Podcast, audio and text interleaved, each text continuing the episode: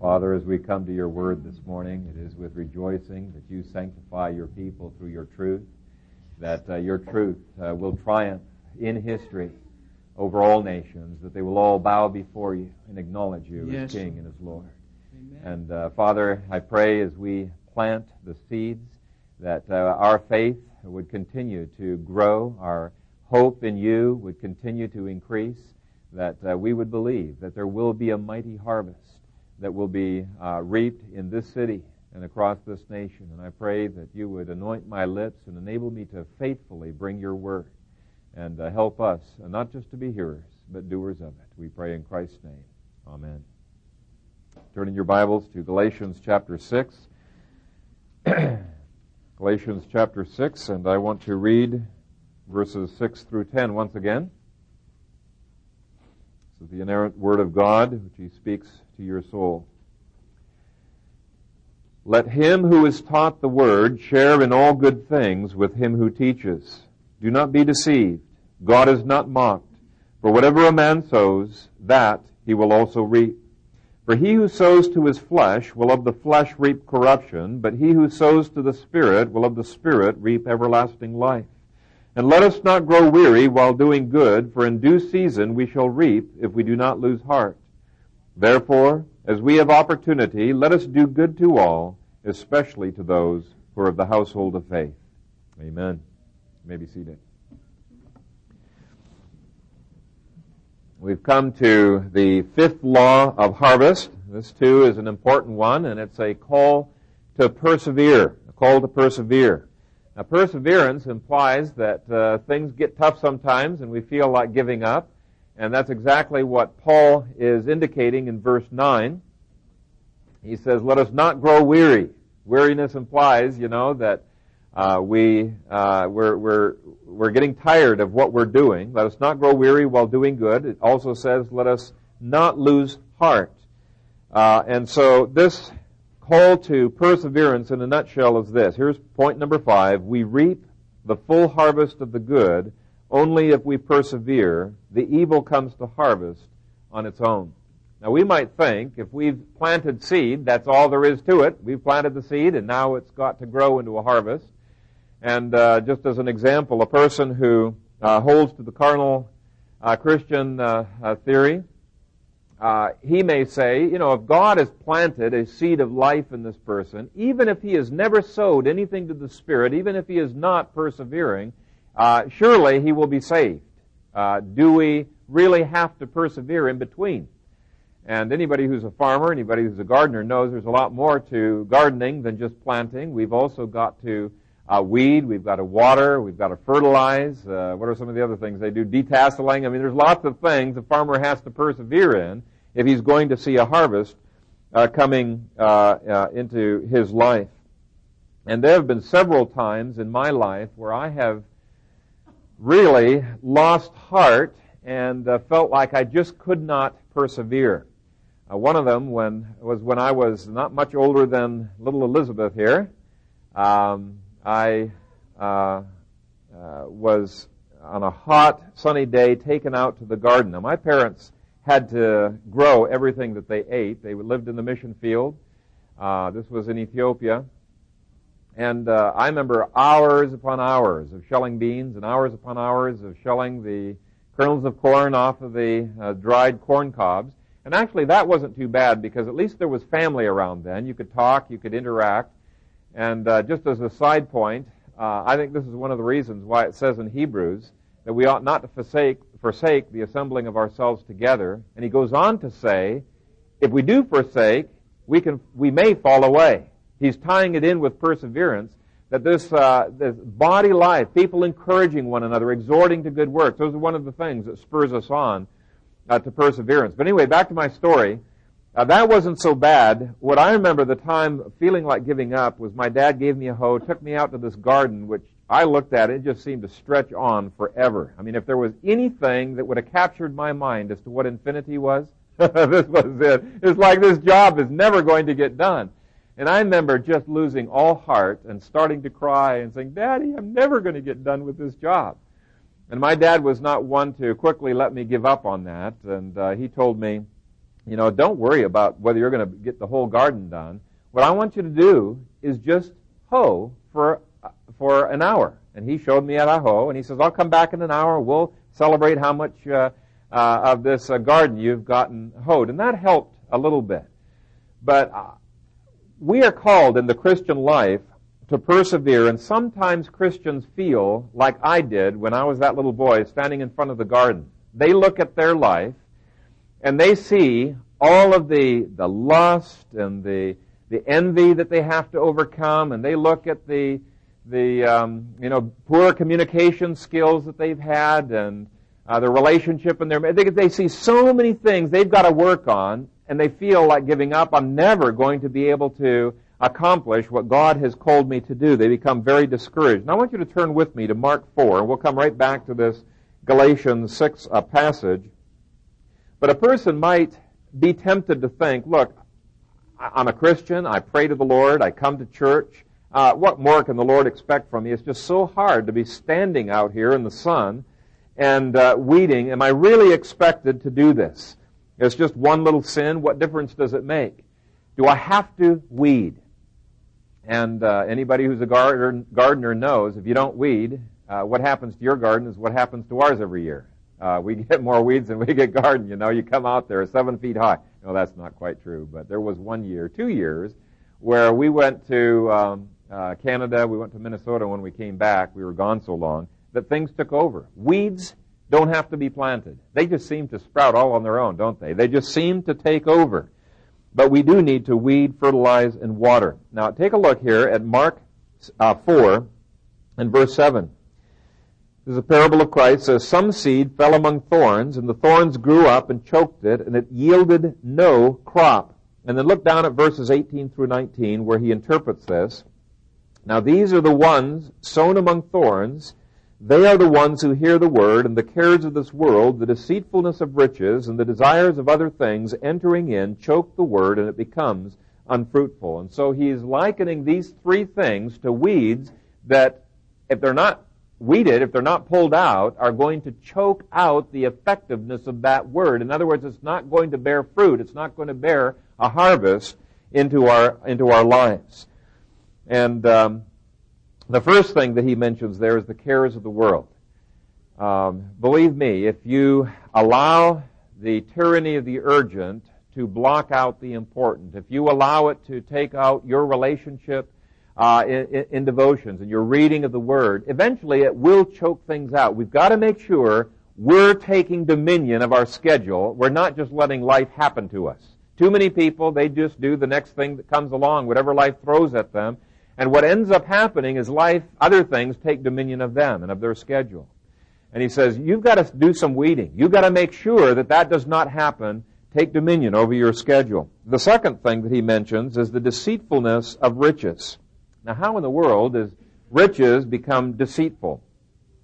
Riches, I believe, become deceitful in our minds, it's our attitude, when we think that they can provide contentment, security, happiness, uh, whatever, when only God can supply that.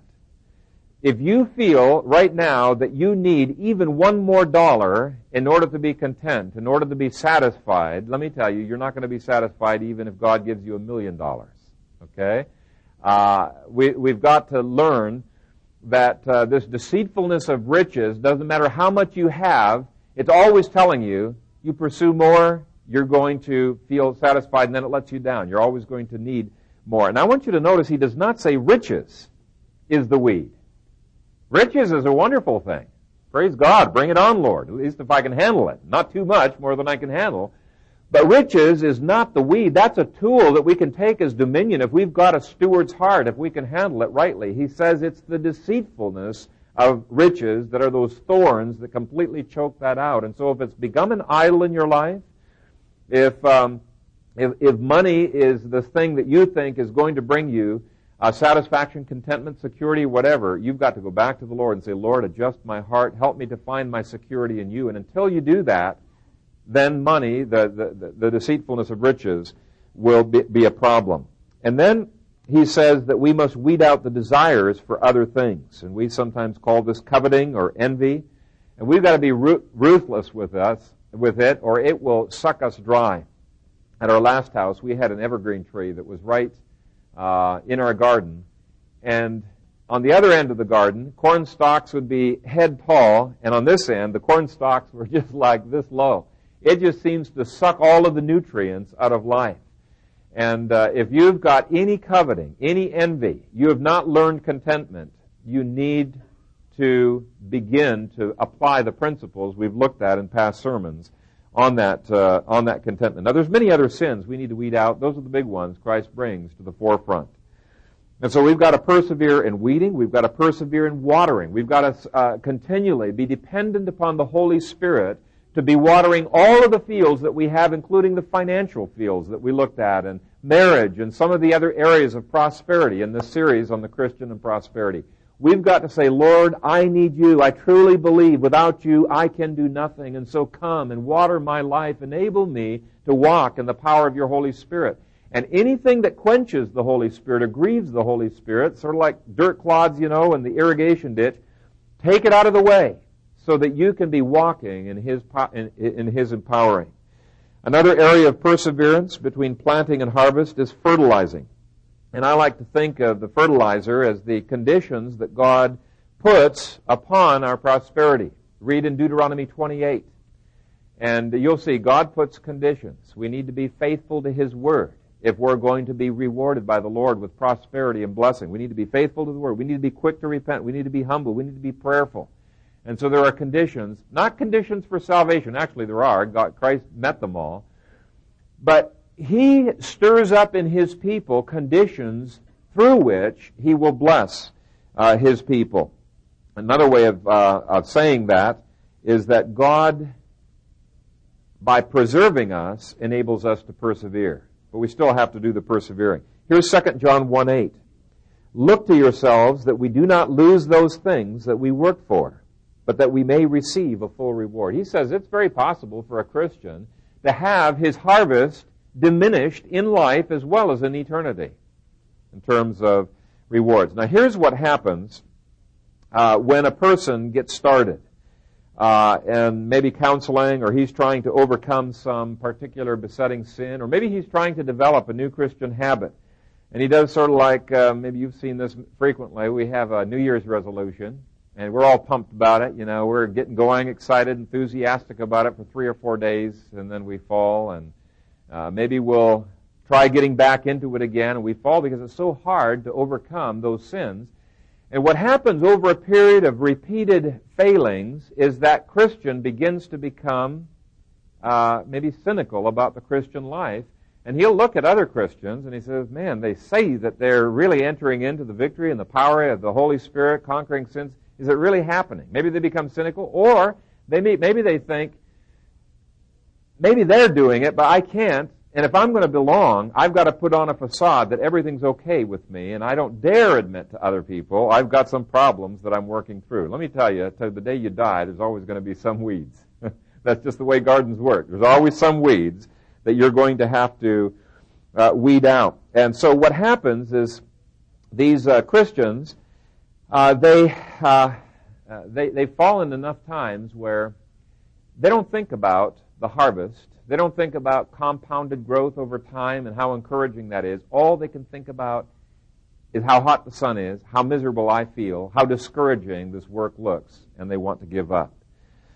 And uh, uh, perseverance is therefore something that's so critical to the Christian life. Now, today I'm not going to be applying the laws of harvest to economics and marriage and politics like I've been doing in the past.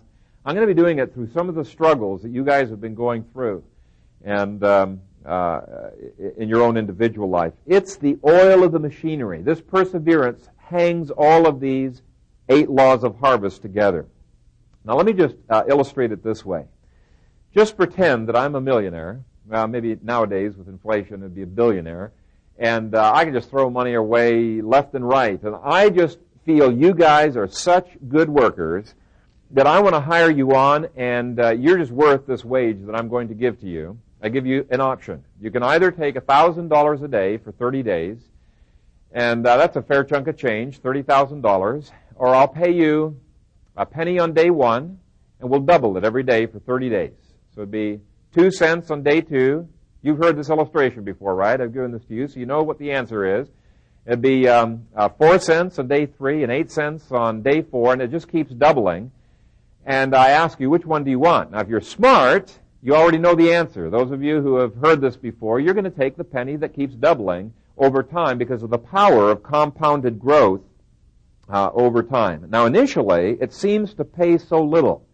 After 10 days of hard work in the hot sun, you're about to get heat stroke, you know, working out here in the garden, you go to get your wages and you just know it's going to be small. $5.12. $5.12. I mean, it's almost insulting, you know, for all of the work and the effort that you've put in. But that's where faith is so important in the Christian life.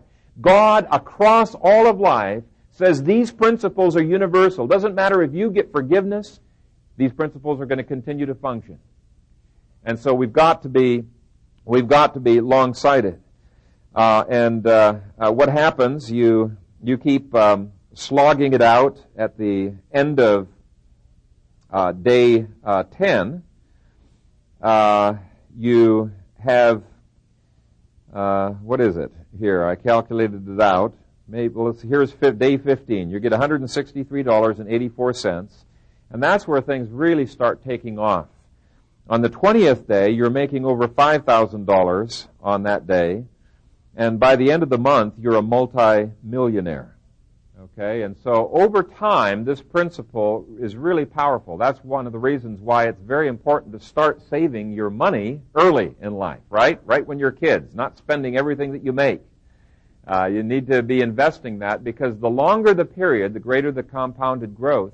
If you can invest for at least 20 years that money, uh, gaining interest on it, it really grows. Now, somebody mentioned last time that uh, you know what happens if you don't, you haven't started saving until you're um, 60, or you haven't started investing in in some other areas until you're 60 or 65. Doesn't matter, still plant. Somebody brought up the illustration that uh, God can make some harvest grow real quick, right? that gourd that grew up over Jonah's head. Who was that mentioned? Was that you, Larry? Okay. Here's overnight it says this gourd grew up and it provided shade over Jonah's head. But generally speaking, we need to be thinking of the long term. God can bring into our lives very speedy returns. Now here's the problem. The people who are trying to overcome so many of these sins in their lives, they're brand new believers, they're immature, and last week we saw from the previous law that it's the very nature of immaturity to not be future oriented. And so the very people who need to be driven by this vision and this hope of the harvest in the future are the people who are the least driven by it. If they don't get an immediate result right now, they feel discouraged and they're ready to give up. And uh, so what happens? The person gets up to, oh, day 10, and uh, he's getting $5.12. And Satan tempts him and says, you know, it's really not worth it. You've put in a long, hard day, and uh, you don't need to water, you don't need to weed. It's just one little sin. What difference does it make? And you listen to Satan, you sin, and it sets you back to day five.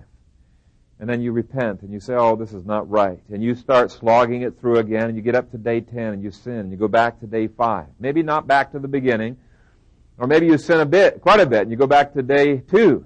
And um, maybe sometimes you get up to day 15, but you're really not entering into the exciting aspect of compounded growth.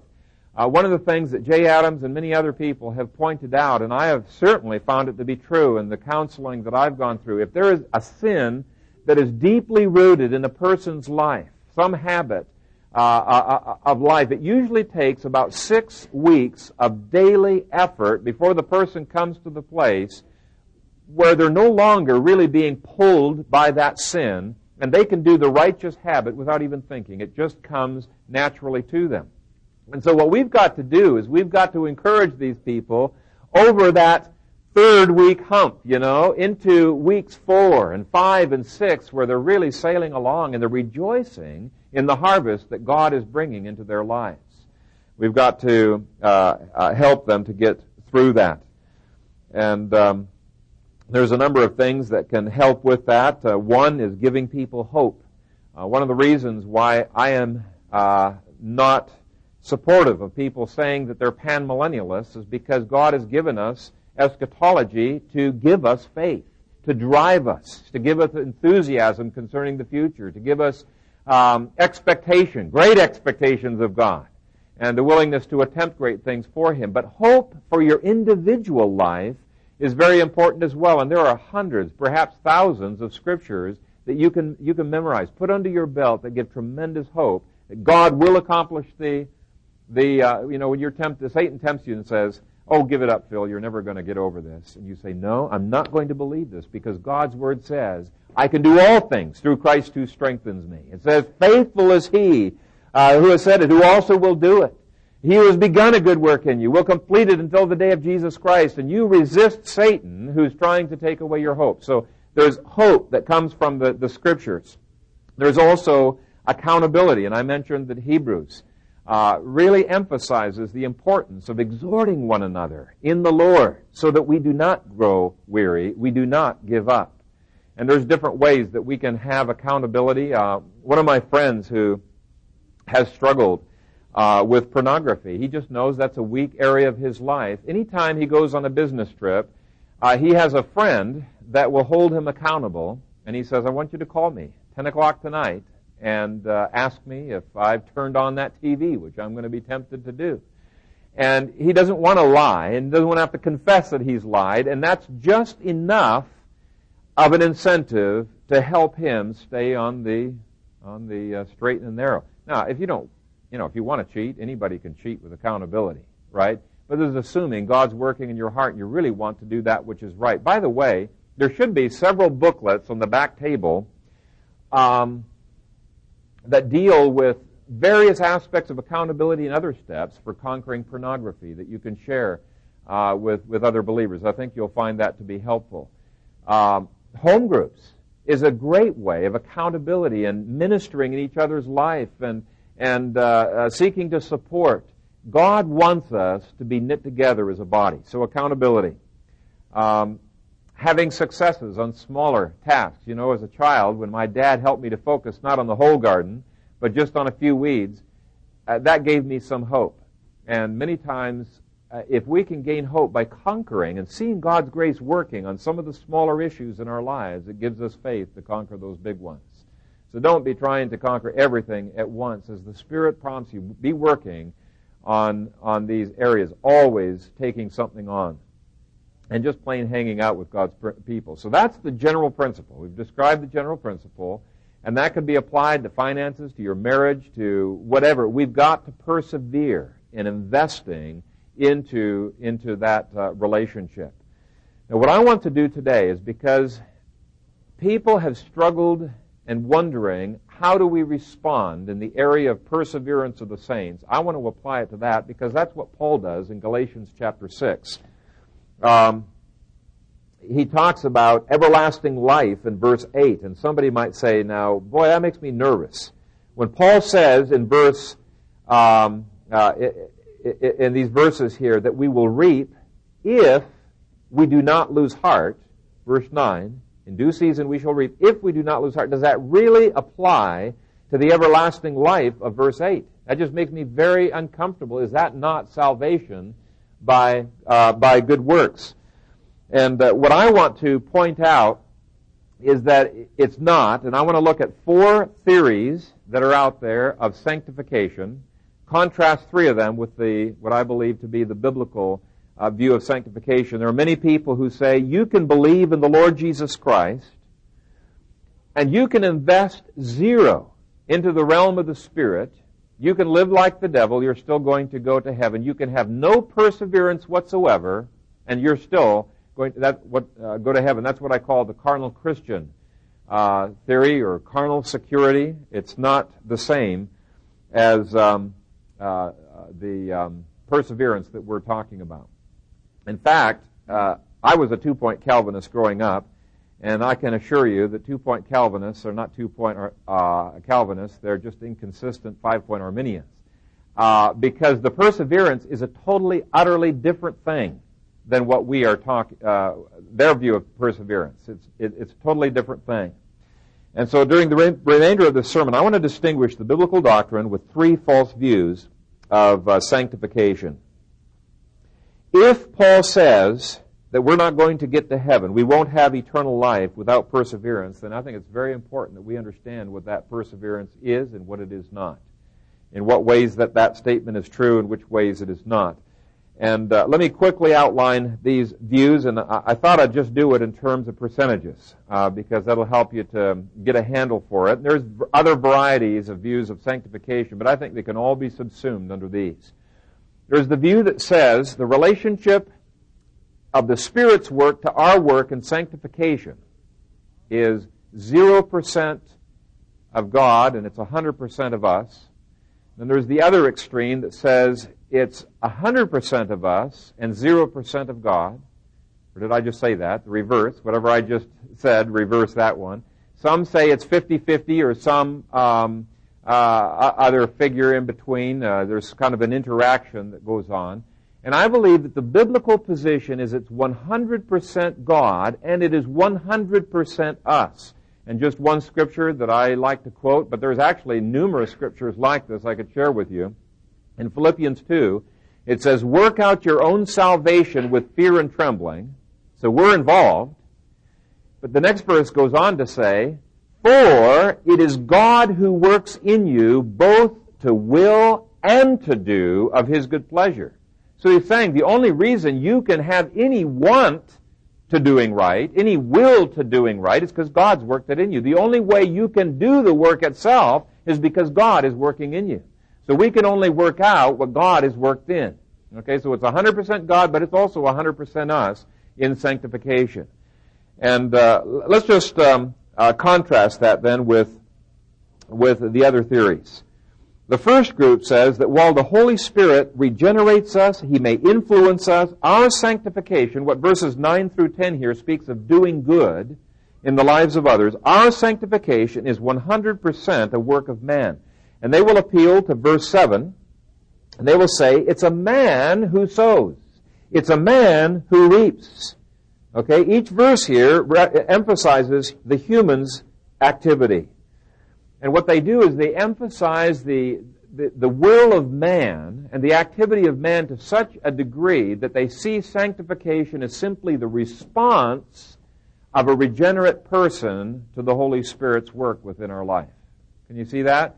They, they, they say it's, um, uh, the, the Spirit has given us a, a nature, but from that, that point on, it's up to us what we do uh, with that. Verse 8 um, says, He who sows to the Spirit will of the Spirit reap everlasting life. And so the Spirit is involved even in these texts. Uh, he's involved in sowing. He's involved in reaping. In fact, if you think of the analogy of the seed, there's two fields there. There's the field of the flesh and there's the field of the spirit. And as you're putting seed into either field, what who, who gives life to a seed? I don't think anybody can clone life. I mean, can create life. They can maybe multiply it, but God gives the life. And if the, the, the field is the Holy Spirit, He's the one that brings the moisture and the temperatures, and He's the one that gives the life. The Holy Spirit is throughout uh, every aspect of that. In fact, uh, turn back with me to chapter 5, Galatians 5 and verse 25 says there, if we live in the Spirit, let us also walk in the Spirit. He's saying it's not enough to believe, yes, the Spirit gives me life. He's the one that regenerates me. We also need to say, we must walk in the power of the Holy Spirit. In fact, if you flip over to Galatians 3, and uh, verse 3 says, Are you so foolish, having begun in the Spirit? Are you now being made perfect or mature by the flesh? He says it's inconceivable. The flesh cannot produce anything uh, within us. Can't produce a, a, thing. Now, that's one extreme. The opposite extreme, uh, people like radio counselor Bob George, I don't know how many of you have heard him on, uh, on the radio in the past. He's not on the air right now. But he would say that sanctification is 100% God and it is 0% us. I remember on one of the radio uh, shows, there was a friend that was calling up was really concerned that her friend was thinking of getting an abortion and wondering what she should say and he says don't say anything about uh, in terms of uh, condemnation or bringing the law god's spirit and his good timing will make this person sanctified. If you preach the law to this person, you're bringing them back under the law and it's works righteousness. Sanctification is 0% us. You don't need to worry. It's totally passive. God's Spirit will produce it. Okay? Now, there does seem to be some basis for saying this um, in verse 8. It assures us that the flesh can contribute absolutely nothing to our spiritual life. Uh, Christ said in John 6, that which is born of the flesh is flesh, and that which is born of the Spirit is spirit. Now that seems to imply we contribute nothing. It is 0% man. But that's not what the text says. What the text says, it's 0% of your flesh. Okay? Nothing good can come from your flesh. And uh, that's the point that uh, he is making there. The flesh is the energizing principle of the old man, and the spirit is the energizing person of the new man that enables us uh, to grow in life. And when we can, we can live in the flesh like the Pharisees, or we can, like Paul said, we can live in the power of the Holy Spirit. A Christian can do both. And uh, so I want you to take a look at verse 7. You can see hints that this is wrong. Verse 7 indicates we are very, very much involved. Do not be deceived. God is not, not mocked. For whatever a man sows, that he will also reap. And verse 8 says, For he who sows to his flesh will of the flesh reap corruption, but he who sows to the Spirit will of the Spirit reap everlasting life. And let us not grow weary while doing good, for in due season we shall reap if we do not lose heart. Therefore, as we have opportunity, let us do good to all, especially to those who are the household of faith. Okay, so they've taken certain phrases out of context in that particular theory. We are very, very much involved. So we've ruled out 0% us, 100% God, and 100% us, 0% God. What about the 50-50 relationship, you know, where God gives us grace. You know, we there's kind of an interchange there. We supply some things, God supplies uh, some things. Um, the question is, if the Spirit's not supplying it, what is supplying it? Okay, and our flesh can contribute nothing. Paul says, I know that in me, that is in my flesh, dwells no good thing. Christ said, the flesh profits nothing. And I think verses 7 through 8 make that very, very clear. The flesh only produces corruption. Um, let me read again that Galatians 3, 2 through 3. This only I want to learn from you. Did you receive the Spirit by the works of the law or by the hearing of faith? Are you so foolish, having begun in the Spirit, are you now being made perfect or mature by the flesh? And he's, he's indicating the flesh cannot produce anything.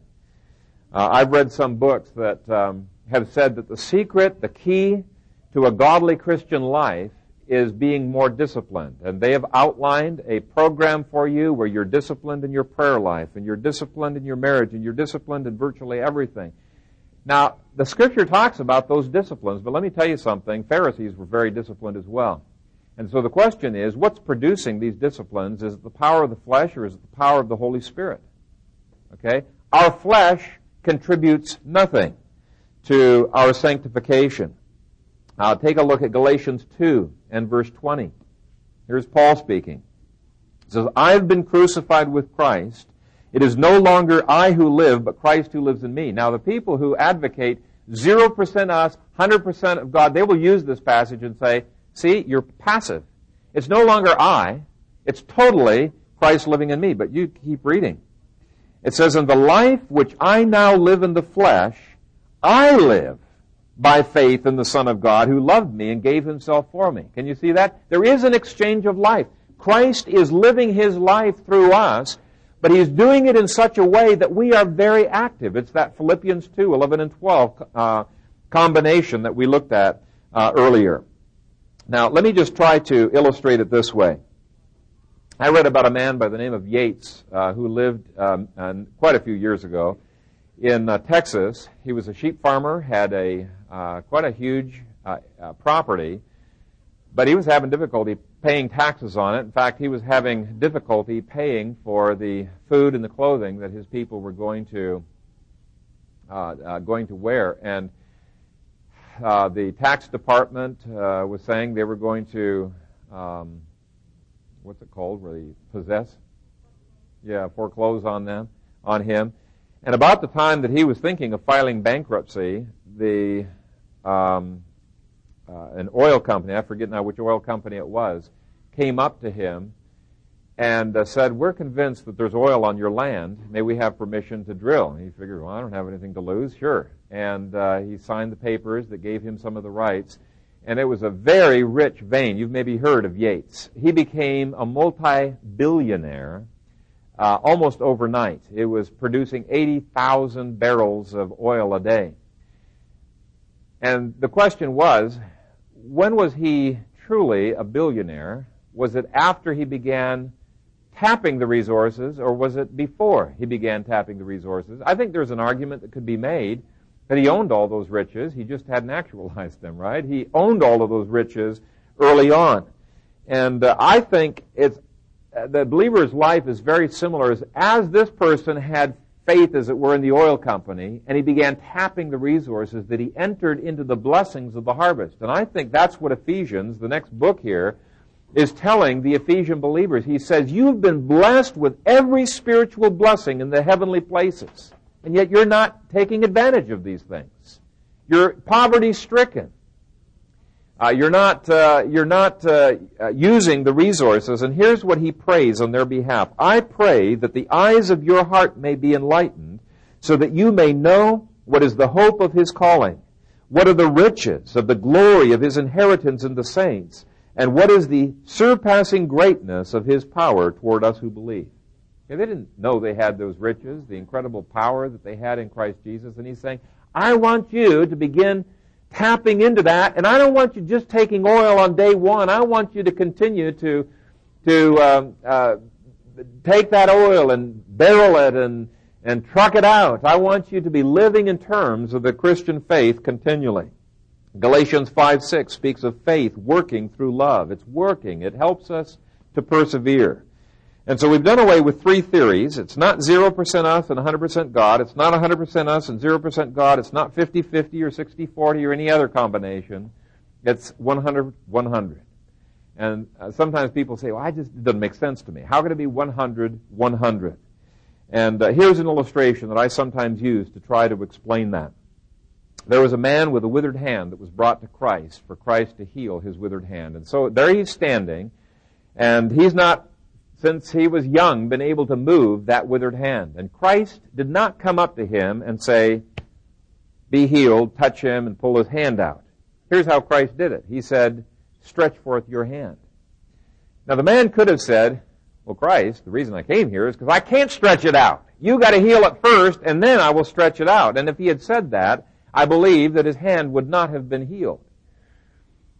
Instead, he had the faith in Christ's words, to attempt the impossible, and it was as he expressed his faith that Christ brought the healing. Now here's the question. Who moved his hand? Was it God or was it him? And I think we'd have to say it's both. It wouldn't matter how much positive thinking he exercised in the world, he would never be able to stretch that hand forth. It's not positive thinking, it's not willing it to be, Unless God moved his arm, he could not move his arm. But the reverse is also true. Christ wanted him to express his faith, and until he expressed his faith in attempting the impossible, he was not going to have uh, his arm moved forward. Another illustration I give is that the Jordan River was guaranteed by God it was going to be parted. Now we got to be careful that we base our faith in the Scripture because He doesn't say that, uh, you know, just because there's an open door, you know, that you can go through. Oh, I'm stepping forth in faith. Some open doors lead to elevator shafts, okay? And you need to make sure the elevator is there to carry you down. Uh, but it was at the point that their feet touched the waters that the waters parted and they were able to get across. And I think this is typically how God works in the area of sanctification. And I want to give you an, uh, another story. It's by Corrie ten Boom. And uh, there was a one guard that was particularly humiliating to her and to her sister. And she recounts a time when she was giving a, a conference years later, and after the conference, she sees this guard coming forward to talk to her, and she was just in an emotional turmoil because of the bitterness that still lay in her heart. And here's how she recounts her turmoil. Now he was in front of me, hand thrust out. A fine message, Fräulein. How good it is to know that, as you say, all our sins are at the bottom of the sea. And I, who had spoken so glibly of forgiveness, fumbled in my pocketbook rather than take his hand. He would not remember me, of course. How could he remember one prisoner among those thousands of women? But I remembered him and the leather crop swinging from his belt. I was face to face with one of my captors and my blood seemed to freeze. You mentioned Ravensbrück in your talk, he was saying. I was a guard there. No, he did not remember me. But since that time, he went on, I have become a Christian. I know that God has forgiven me for the cruel things I did there, but I would like to hear it from your lips as well. Fräulein, again the hand came out. Will you forgive me? He erase her slow, terrible death simply for the asking? I stood there with coldness, clutching at my heart, but I know that the will can function regardless of the temperature of the heart. I prayed, Jesus, help me. Woodenly, mechanically, I thrust my hand into one stretched out to me, and I experienced an incredible thing. The current started in my shoulder, raced down into my arms, and sprang into our clutched hands. Then this warm reconciliation seemed to flood my whole being, bringing tears to my eyes. I forgive you, brother, I cried with my whole heart. For a long moment, we grasped each other's hands, the former guard, the former prisoner. I have never known the love of God so intensely as I did at that moment. To forgive is to set a prisoner free and discover the prisoner was you. Now she experienced something supernatural there. She couldn't forgive. She knew her flesh did not have it in her to forgive this person. She felt paralyzed, but as the man with the proverbial paralyzed hand, she willed to do by faith in God's Word that which was impossible, and it was God's reconciliation then that worked through her. That is a picture, I think, of sanctification. If we do not stretch out our hand, we will not be sanctified. We must work diligently, our salvation out with fear and trembling. And the only part of salvation you work at is your sanctification. Because it's God who works in us, both to will and to do of His good pleasure. And so, in a very similar way, God the Spirit prompts us. You know, in Galatians 5 and verses 6 through 21, it mentions all of these fruits of the Spirit. God the Spirit prompts us to repent of selfish ambition and some of the other sins, and He nudges us to begin investing love and patience and forgiveness and other things into the other person's life. And we don't want to. Our heart rebels against that. We think, I can't do this. And God says, look, your jealousies and your outbursts of wrath are not of me. And I'm not pleased with those things. And he nudges us to do the impossible. And it's as we begin to step forward and say, Lord, I feel like I'm going to die if you ask me to witness. I feel like I'm going to die if you're going to ask me to give this forgiveness. How can I forgive after all that's been done to me? That God begins to give healing to our life. And by the way, Titus tells us that Christ did not die to make us comfortable in our sins. There's too many people think, good, I'm, I'm saved, I got my ticket to heaven. Christ died for the purpose of worship, we saw earlier in the service, but also, Titus says, to purify for himself his own special people, zealous for good works. We are not believers. We are not saved if we're not planting and sowing and reaping. We're not having any good works in our lives. We are not, uh, we are not Christians at all. And uh, anyway, uh, th- this whole issue of, of the Spirit taking over. Now, here's the contrast. Hebrews 6 warns us that if we give up, we don't persevere, we're not going to inherit the glories of heaven. And we might think, okay, you can lose your salvation. But he doesn't say that. He goes on to say in the next verse, But beloved, we are confident of better things concerning you, yes, things that accompany salvation. So hopefully you can see this is so different from carnal security. Carnal security says you don't have to persevere to get to heaven. Whereas this uh, theory, the Reformed theory, says, yeah, you must persevere to get to heaven. But the reason you're going to persevere is because it's just one of those things that accompanies salvation. It's not our perseverance that saves us. It's our salvation that makes us persevere. Can you see that? The two are involved in each other. Uh, another way of saying it is you cannot separate the perseverance of the saints from the preservation of God. It's the preservation of God that enables the saints to persevere. Now, Hebrews 10 is another problem text for many Calvinists. It shouldn't be. Uh, he does say, yeah, if you don't persevere, you're going to be lost. It says, if we sin willfully, after we have received the knowledge of the truth, there is no longer remains a sacrifice for sins. That's verse 26. Verses 35 to 38. Therefore, do not cast away your confidence, which is great reward, for you have need of endurance, so that after you have done the will of God, you may receive the promise. For yet a little while, and he who is coming will come and will not tarry. Now the just shall live by faith, but if anyone draws back, my soul has no pleasure in him. Now many people say that proves you're going to lose your salvation. But the very next verse, verse 39 says, But we are not of those who draw back to perdition, but of those who believe to the saving of the soul. And so I think that's the balance that we need to have in our Christian life. And I just want to challenge you. Are you persevering? In your Christian walk? Are you just not sowing anything? Are you not weeding? Are you just ignoring your garden of your life? God says it's a danger signal if you're not doing that. And God did not come here to make us comfortable. Some of you may be totally uncomfortable with the sermon. Well, it's the whole point of God's Word. It's designed to spur us into holiness. And this point says, point number five, how is it worded? It says, we reap the full harvest of the good only if we persevere the evil comes to harvest on its own. Now, we're not going to be perfect. We're going to have sins. That's why we keep weeding. And so, my exhortation to you this morning, and um, I haven't decided yet whether I probably won't continue on, on, with this and applying it into marriage and other areas, but we need to persevere. And I exhort you in the name of the Lord Jesus Christ that you do so until the day of Jesus Christ. Let's pray. Father God, we come before you this morning uh, thankful that Jesus Christ persevered unto death, and having loved his own, he loved them until the end. That you have said that there is no one who can snatch us out of your hand.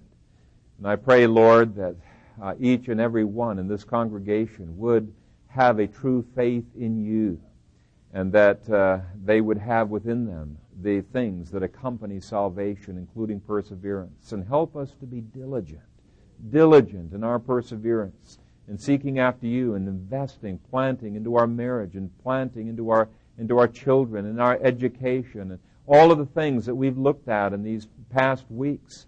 But I pray, Father, we would also look to that eternal harvest in heaven, knowing that we, as we lay up now treasures in heaven, if we persevere, uh, we will in no wise lose our reward. Bless this, your people, comfort and encourage where that is needed, and bring the prodding of your Holy Spirit in bringing a conviction of judgment and of righteousness and of sin. And we pray this in the strong name of Jesus Christ, our only Savior. Amen.